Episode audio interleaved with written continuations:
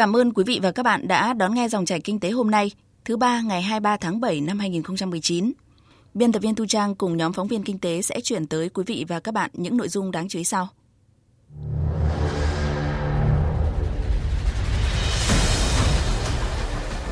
Giao dịch bất động sản bằng tiền mặt qua sàn từ 300 triệu đồng phải báo cáo.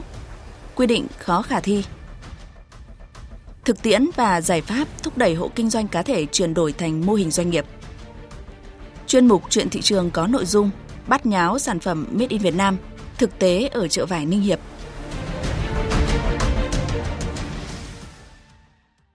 Hãy cùng chúng tôi điểm một số thông tin kinh tế đáng chú ý trước khi tìm hiểu cụ thể những nội dung vừa nêu.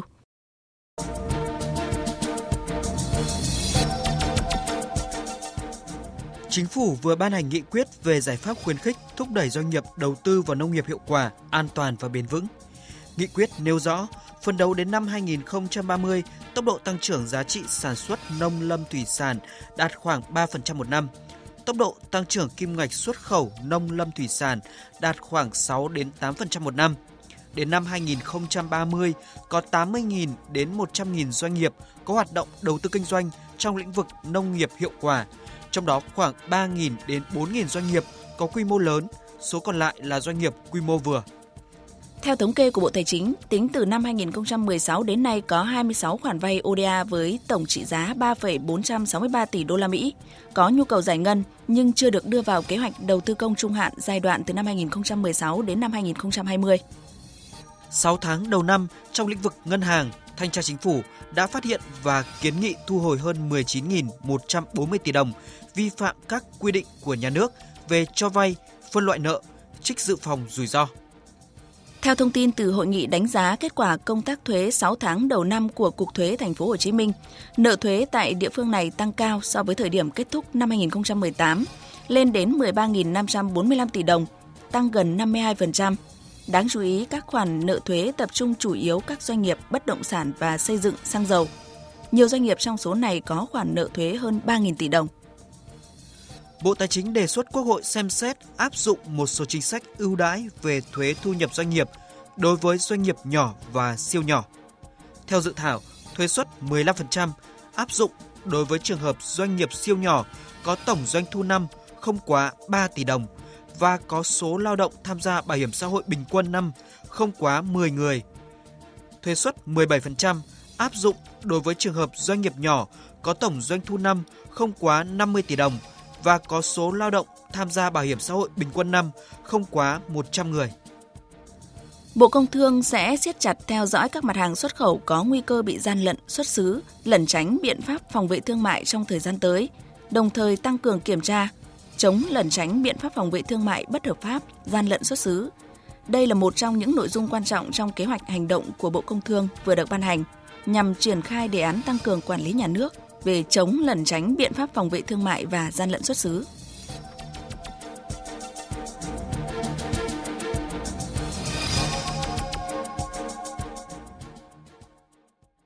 Thưa quý vị và các bạn, Bộ Xây dựng vừa chỉ đạo Sở Xây dựng các địa phương có văn bản yêu cầu các doanh nghiệp kinh doanh dịch vụ quản lý bất động sản, môi giới bất động sản, sàn giao dịch bất động sản lập và gửi báo cáo các giao dịch đáng ngờ, báo cáo các giao dịch tiền mặt có giá trị từ 300 triệu đồng trở lên nhằm phòng chống rửa tiền.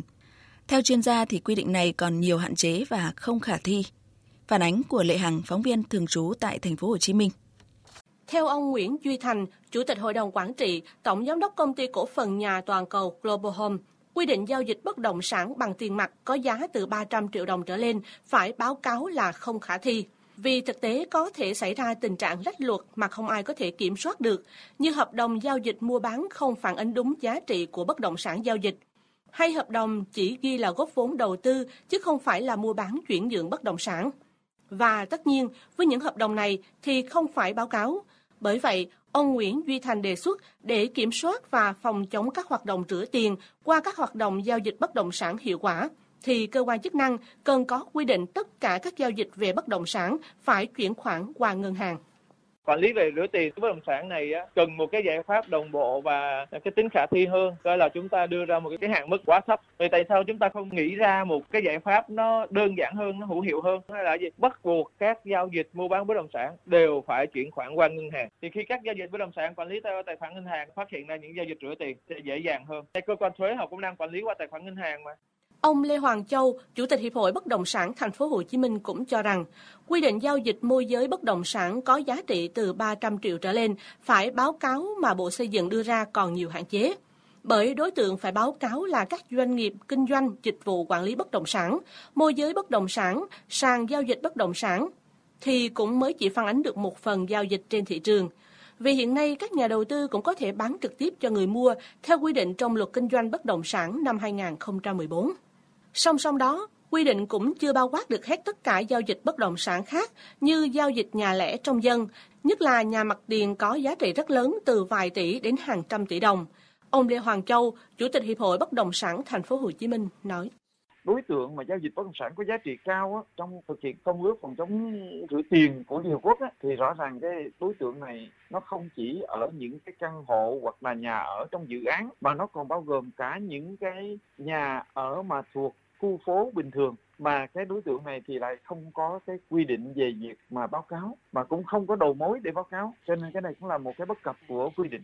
Theo chuyên gia kinh tế Bùi Quang Tính, để phòng chống rửa tiền thì nhiều nước trên thế giới quy định các giao dịch có giá trị từ 200 đến 300 triệu đồng trở lên thì phải báo cáo với cơ quan chức năng. Để tuân thủ các thỏa thuận quốc tế thì sắp tới, ở nước ta không chỉ các giao dịch trong lĩnh vực bất động sản mà các lĩnh vực khác cũng cần phải báo cáo với cơ quan chức năng để kiểm soát dòng tiền, phòng chống rửa tiền. Điều quan trọng hiện nay là luật phải điều chỉnh cho phù hợp và sát với thực tế của từng lĩnh vực. Cái hệ thống pháp luật của chúng ta nó sẽ dần dần thay đổi và nó không thể một sớm một chiều. Đối với lại các pháp luật phòng chống rửa tiền thì trước mắt là các quy định pháp luật chuyên ngành sẽ được sửa đổi trước, và dần dần những cái văn bản pháp luật có liên quan tới quản lý hoạt động kinh doanh bất động sản, tới cái vấn đề giao dịch trên thị trường cũng sẽ dần dần được thay đổi theo, để làm sao đó mà các thỏa thuận, các cam kết giao dịch tại Việt Nam nó phải tuân thủ theo các cam kết của Việt Nam với lại quốc tế.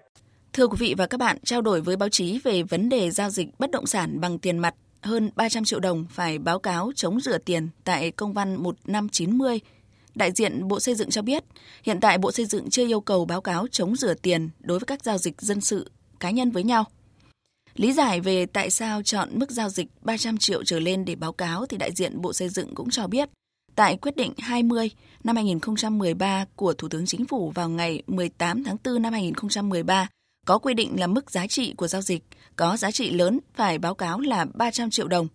Hơn nữa, tại Điều 3 của Nghị định 116 năm 2013, ngày 4 tháng 10 năm 2013, cũng có hướng dẫn giao dịch có giá trị lớn từ 300 triệu phải báo cáo. Ngoài ra, đại diện của Bộ Xây dựng còn cho biết đang phối hợp với Ngân hàng Nhà nước nghiên cứu sửa đổi các quy định để làm rõ các hành vi xử phạt vi phạm hành chính trong lĩnh vực phòng chống rửa tiền, để thanh tra Bộ Xây dựng có cơ sở thực hiện thanh tra công tác phòng chống rửa tiền trong lĩnh vực kinh doanh bất động sản.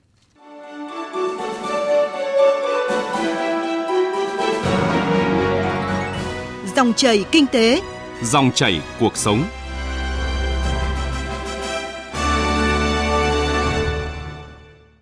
Thưa quý vị và các bạn, khu vực kinh tế tư nhân Việt Nam, trong đó có các hộ kinh doanh, ngày càng có vai trò quan trọng trong việc tạo ra công ăn việc làm, bảo đảm an sinh xã hội và đóng góp lớn vào tăng trưởng kinh tế.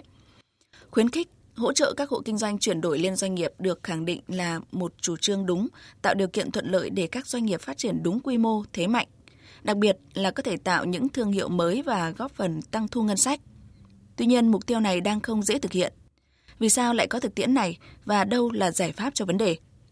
Chúng tôi thông tin cụ thể trong phần tiếp theo của chương trình hôm nay. Mời quý vị và các bạn cùng nghe. Theo số liệu mới nhất từ Tổng cục Thống kê, cả nước hiện có khoảng 5 triệu hộ kinh doanh cá thể, khoảng 3,5 triệu hộ đã được cấp mã số thuế, trên 2 triệu hộ sản xuất nhỏ lẻ. Các hộ kinh doanh đóng góp rất quan trọng đối với sự phát triển kinh tế của đất nước, với khoảng hơn 30% GDP và tạo công ăn việc làm cho hơn 8,7 triệu lao động. Tiềm lực thực tiễn này chính là lý do chính phủ hy vọng và đặt mục tiêu đến năm 2020 có thể hỗ trợ chuyển đổi được khoảng 1 triệu hộ kinh doanh thành doanh nghiệp. Chỉ còn chưa đầy nửa năm để tổng kết về con số mục tiêu, thế nhưng theo các chuyên gia, tình trạng chung trong cộng đồng kinh doanh cá thể là không mặn mà với việc chuyển đổi này. Ông Nguyễn Quang Huân, Phó Chủ tịch Hội Doanh nhân Tư nhân nêu một trong những nguyên nhân. Các hộ kinh doanh người ta cũng đăng ký, người ta hoạt động theo như luật doanh nghiệp. Cái nền kinh tế tư nhân đóng góp tới 4% nhưng mà hộ kinh doanh cá thể phải đóng góp tới 30, thậm chí hơn 30%. Tức là rất lớn. Nhưng nếu mà quản lý như hiện nay thì nó sẽ rất khó, tại vì thực ra các hộ kinh doanh là người ta quản lý theo cái cách là sổ sách. Nói tóm lại là phần thuế rồi là định hướng anh rất khó. Cái quan điểm mà chuyển đổi sang 1 triệu doanh nghiệp tôi thấy thì hoàn toàn là đúng. Nhưng một phần anh phải tuyên truyền và một phần anh phải tạo cho người ta cái công cụ. Tức là anh muốn chuyển đổi thì người ta phải quản lý làm sao. Chứ nếu bây giờ không đào tạo, không tuyên truyền, người ta rất là vướng. Người ta chỉ biết là người ta bị mất lợi ích đi, người ta sẽ không theo. Anh phải cho người ta biết người ta được cái lợi cái gì thì người ta sẽ đi làm theo. Thủ tục thuế, kế toán là cản trở lớn nhất đối với quá trình chuyển đổi này. Cụ thể, theo Phòng Thương mại và Công nghiệp Việt Nam, nếu chuyển đổi thành mô hình doanh nghiệp sẽ phải thuê kế toán, bình quân phải trả lương so với mặt bằng chung hiện nay là khoảng 5 đến 6 triệu đồng mỗi tháng. Chi phí cho hoạt động này mỗi năm khoảng gần 100 triệu đồng. Rõ ràng là bài toán khó đối với các hộ kinh doanh cá thể. Đơn giản, thủ tục hành chính trở thành yêu cầu đặt ra đối với cơ quan quản lý nếu muốn hỗ trợ chuyển đổi các hộ kinh doanh cá thể thành doanh nghiệp như con số mục tiêu chính phủ đặt ra. Chuyên gia kinh tế Lê Xuân Sang cho rằng doanh nghiệp chọn cái mô hình nào là quyền của doanh nghiệp.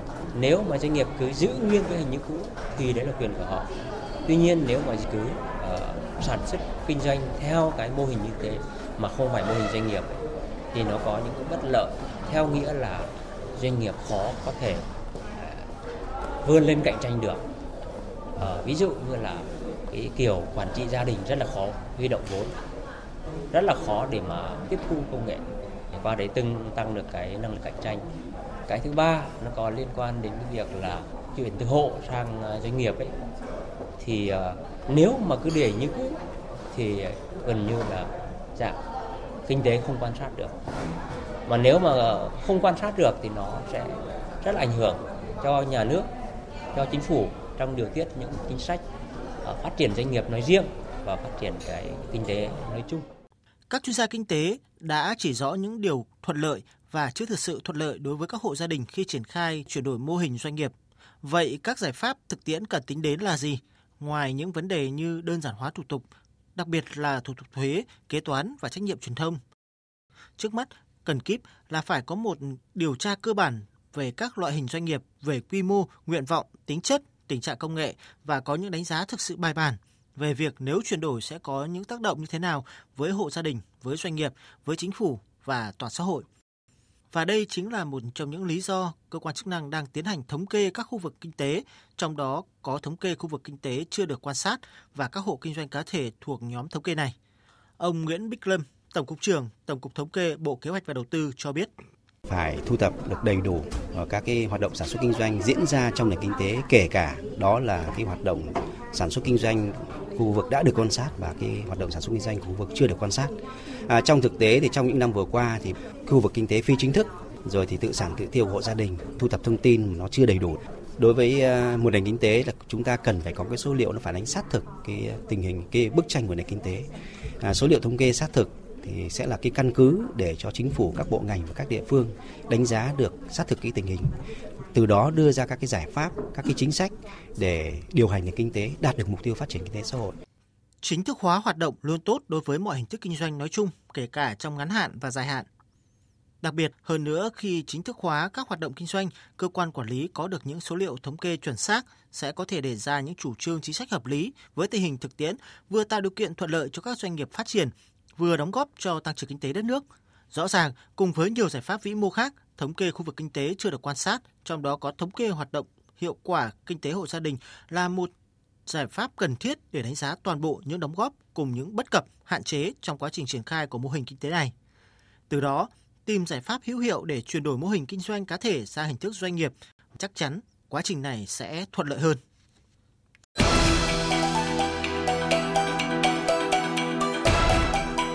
Chuyện thị trường. Thưa quý vị và các bạn, thời gian qua dù cơ quan chức năng rất quyết liệt trong công tác chống hàng giả, hàng nhái, nhưng vì thuận lợi cao nên nhiều chủ hộ kinh doanh vẫn bất chấp buôn bán trái phép các mặt hàng tiêu dùng, không đảm bảo chất lượng, không có nguồn gốc rõ ràng. Thậm chí nhiều sản phẩm hàng hóa được nhập khẩu từ nước ngoài hoặc là đặt gia công tại nước ngoài nhưng lại được gắn mác là Made in Vietnam, được bày bán công khai. Vậy thực tế, nạn hàng nhái Made in Việt Nam đang diễn biến ra sao? Đặc biệt là mặt hàng thời trang, những sản phẩm với thương hiệu Made in Việt Nam đã tạo được hình ảnh tích cực trong mắt người tiêu dùng. Phóng viên Bá Toàn ghi nhận tại chợ Ninh Hiệp, một ngôi chợ được biết đến là điểm bán buôn quần áo vải vóc lớn nhất miền Bắc. Có mặt tại chợ Ninh Hiệp, quý vị không khó để cảm nhận được không khí buôn bán tấp nập tại đây. Chợ Ninh Hiệp khá rộng, mấy năm trước chợ chỉ buôn bán vải vóc, nhưng vài năm trở lại đây thì mặt hàng quần áo được bày bán là chủ yếu. Giá rẻ, mẫu mã phong phú nên đã thu hút lượng khách hàng rất lớn. Các cửa hàng tràn ngập khắp mọi ngả đường, ngay từ con đường nhỏ rẽ vào chợ, các cửa hàng đã bày bán quần áo vải vóc san sát nhau. Giá quần áo ở chợ Ninh Hiệp khá rẻ. Theo tìm hiểu của chúng tôi, giá bán buôn áo phông các loại chỉ từ 30 đến 50.000 đồng một chiếc. Áo sơ mi giá cao hơn một chút, giá dao động khoảng từ 60.000 đến 90.000 đồng một chiếc. Các loại quần thì tùy vào chất liệu, kiểu dáng, có những chiếc quần chỉ từ 30 đến 40.000 đồng một chiếc, quần jean thì khoảng 100.000 đồng một chiếc. Tại chợ Ninh Hiệp, quý vị sẽ không khó để có thể thấy rất nhiều hàng hóa gắn mác các thương hiệu nổi tiếng thế giới như là Tommy Hilfiger, S&M, Adidas, Zara, Mango, Chanel, v.v. Thậm chí có cả những thương hiệu của Việt Nam cũng bị làm nhái. Khi tìm hiểu, chúng tôi được một chủ cửa hàng cho biết. Tôi cho cả mác là đẹp, hoặc là cái mác này do là nhà nào người ta làm, người ta đánh dấu của nhà người ta thôi. Chẳng quan trọng mác quá, chỉ là hàng của xưởng thôi, không phải hàng công ty. Bây giờ thì cái mác này nó tràn lan đầy trên thị trường. Hiện nay chợ Ninh Hiệp cũng có nhiều cửa hàng treo biển bán hàng Made in Việt Nam. Tuy nhiên khi tìm hiểu, chúng tôi được biết các cửa hàng này đều có nguồn hàng riêng. Nhiều sản phẩm được sản xuất rồi nhập khẩu từ nước ngoài hoặc đặt gia công tại nước ngoài nhưng lại được gắn mác là hàng Made in Việt Nam. Hoặc được cung cấp bởi các xưởng may gia công trong nước nhưng cũng gắn mác nhái các thương hiệu nổi tiếng trong nước. Tiếp tục tìm đến một cửa hàng khác tại chợ Ninh Hiệp, chúng tôi được chủ hàng giới thiệu khá kỹ từ đường kim, mũi chỉ, tem mác đến đóng gói rồi cách tính giá bán như thế nào cho hợp lý. Chủ cửa hàng này cho biết quần áo tại đây có thể gắn với bất kỳ loại nhãn mác nào. Đường may mau di đẹp này, da này nó rất là mau thì là hàng đường may đẹp, bán trong shop được. Tem mác được, có gì đâu, có muốn tem giấy em có tem. Zara đây, Zara rồi Made in Việt Nam đấy, chuẩn thương hiệu. Cắt ra một bàn hàng là 1.000 hàng chẳng hạn thì nó phải Made in Việt Nam chứ không thể là may cái Made in Việt Nam, cái Gucci, cái Zara được. Cửa hàng nào cũng thế thôi. Ví dụ như là một cái hãng váy thì nói chung là chỉ may được một mác Zara thôi chứ không may được Gucci nữa, mà cũng không may được mác Made in Việt Nam nữa. Đấy, nói chung là mình mua mác thì mình chỉ mua một loại mác thôi để đánh dấu là hàng đấy là hàng của nhà mình. Như vậy chỉ cần những chiếc tem Made in Việt Nam hoặc các nhãn hàng nổi tiếng từ những sản phẩm gia công hay là không rõ nguồn gốc xuất xứ đã trở thành hàng hiệu, có thể trà trộn vào các cửa hàng thời trang trên thị trường. Và mới đây, đội 14 Cục Quản lý Thị trường Hà Nội đã phát hiện hàng nghìn sản phẩm giả tại chợ Sơn Long, Ninh Hiệp. Các sản phẩm bị làm giả như quần áo, đồng hồ, kính mắt được bán với số lượng lớn, trong đó nhiều nhất là quần áo được bày bán công khai với giá chỉ từ vài trăm nghìn, trong khi sản phẩm thật ngoài thị trường có giá từ vài chục đến vài trăm triệu đồng một sản phẩm. Ông Chu Xuân Kiên, Cục trưởng Cục Quản lý Thị trường thành phố Hà Nội cho biết.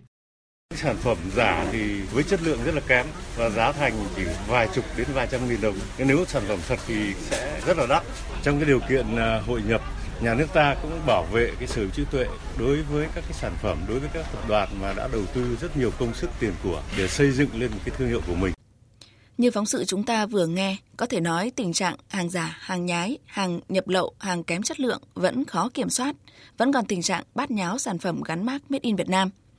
Trong khi việc gian lận xuất xứ không những gây hậu quả trực tiếp đến sản phẩm, ảnh hưởng đến người tiêu dùng mà tác động không nhỏ đến ngành hàng trong nước, làm giảm uy tín và tính cạnh tranh của doanh nghiệp trong nước.